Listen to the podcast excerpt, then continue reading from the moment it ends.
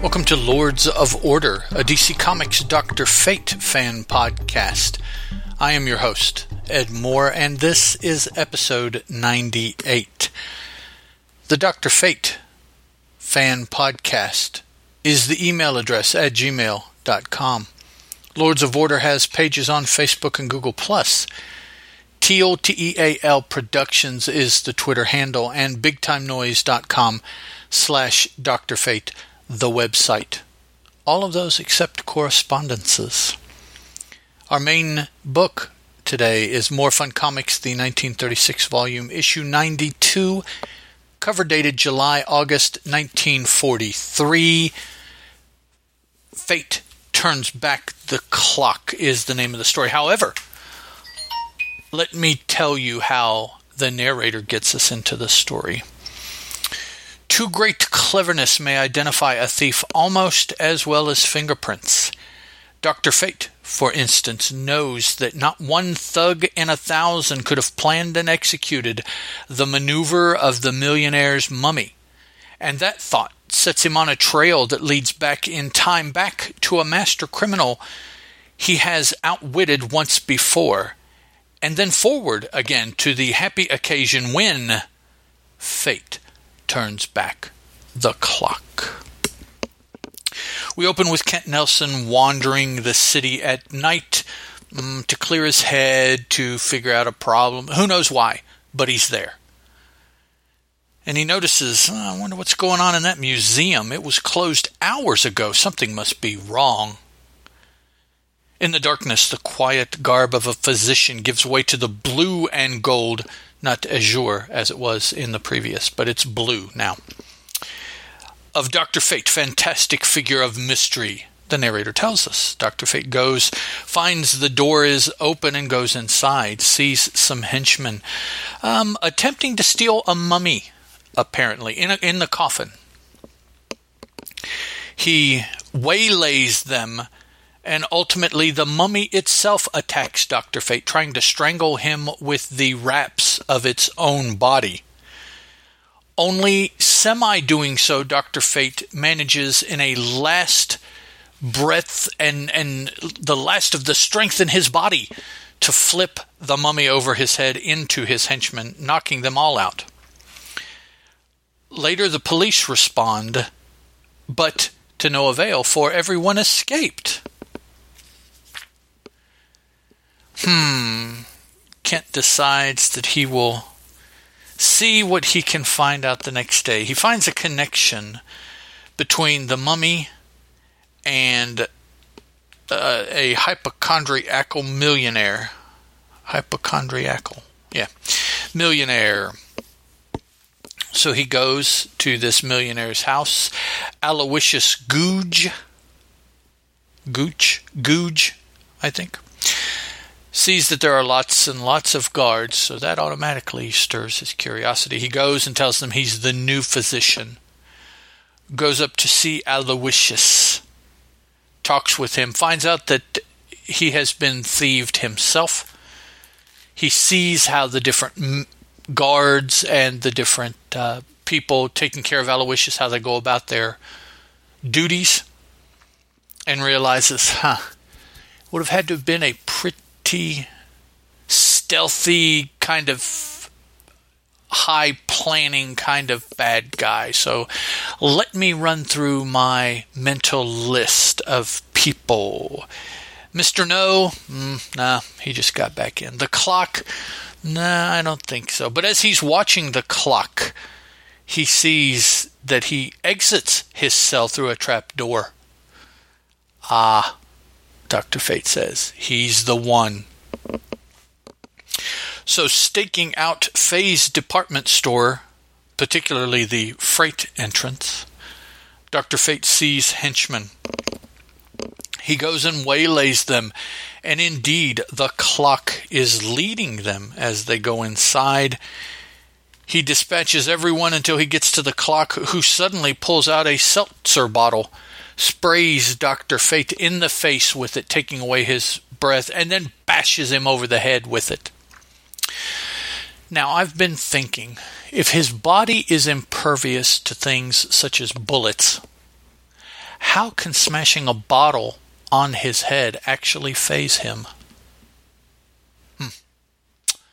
I cannot explain that myself, so I guess we'll just move on to the henchman dragging Fate to a steel lined cabinet box that is in the department store. What did I say the name was?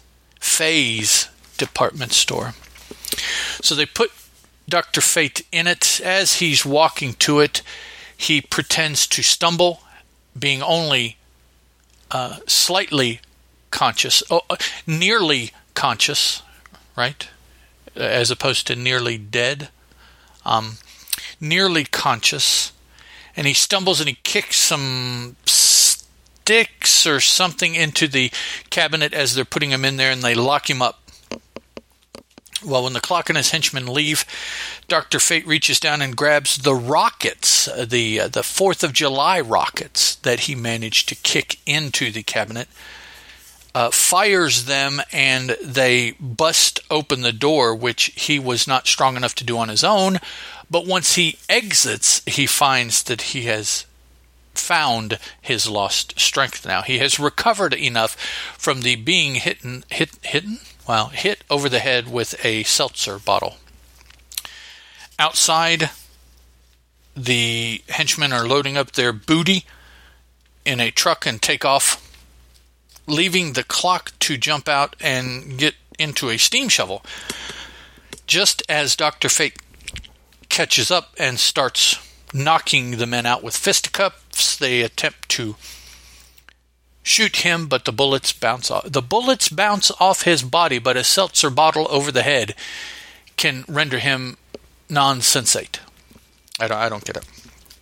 But as he's running around fighting the henchmen, the clock buries Dr. Fate in a pile of sand.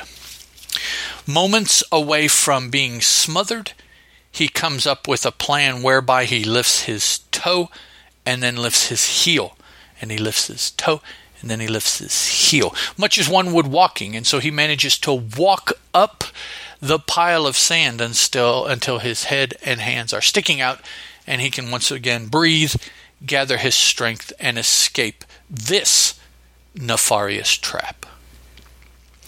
Using his special ring, he tracks the clock down just as they are about to go over a river on a drawbridge. Fate levers the drawbridge open, stranding the truck, assaulting the men, knocking out the henchmen, but losing sight of the clock, who scrambles away, drops down onto a boat below, and via gunpoint threatens the captain of the boat to hide him, which he does.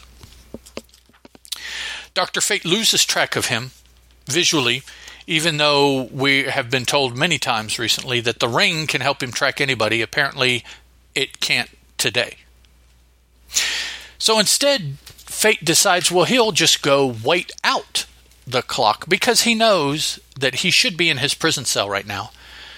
And he assumes that that is probably where the clock is headed back to. So I'll go there and wait for him. And he does. And sure enough, in the cellar of a nearby house, the clock appears. Fate clocks him. See what I did there? Okay takes him to the warden where the clock tells the warden the truth, and the clock is then sent to solitary confinement and hard labor. The final missive of the narrator, Bullets and Bandits, are a laugh to Dr. Fate when he employs his magic powers to crush crime, and they mean plenty of chuckles to you in the next exciting issue of More Fun Comics. Alrighty, guys, that is it for this episode. Next time out, more fun comics 1936 volume issue 93 cover dated September October 1943 and if I have failed to mention it and I feel as though I have on some episodes the more fun comic issues for Dr. Fate can be found in the Golden Age Dr. Fate archives hardcover put out by DC in 2007.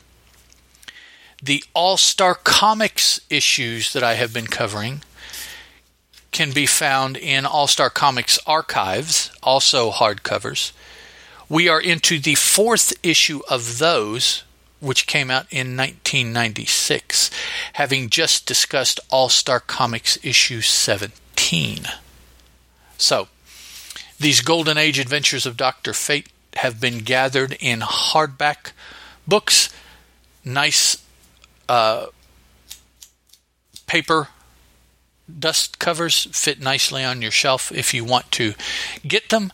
Definitely get them to help preserve these Golden Age books, and it makes it much easier for you to follow along. You can read the story and have it in your mind when you listen to the show, or even follow along and read it as I go through it, because that's what I do. I sit here and flip through the story having read it, uh, giving you my thoughts and kind of just telling you what I'm seeing as the main issues as I go through, uh, rather than trying to be uh, something pre-planned and scripted. Uh, I know that doing it this way, I make mistakes.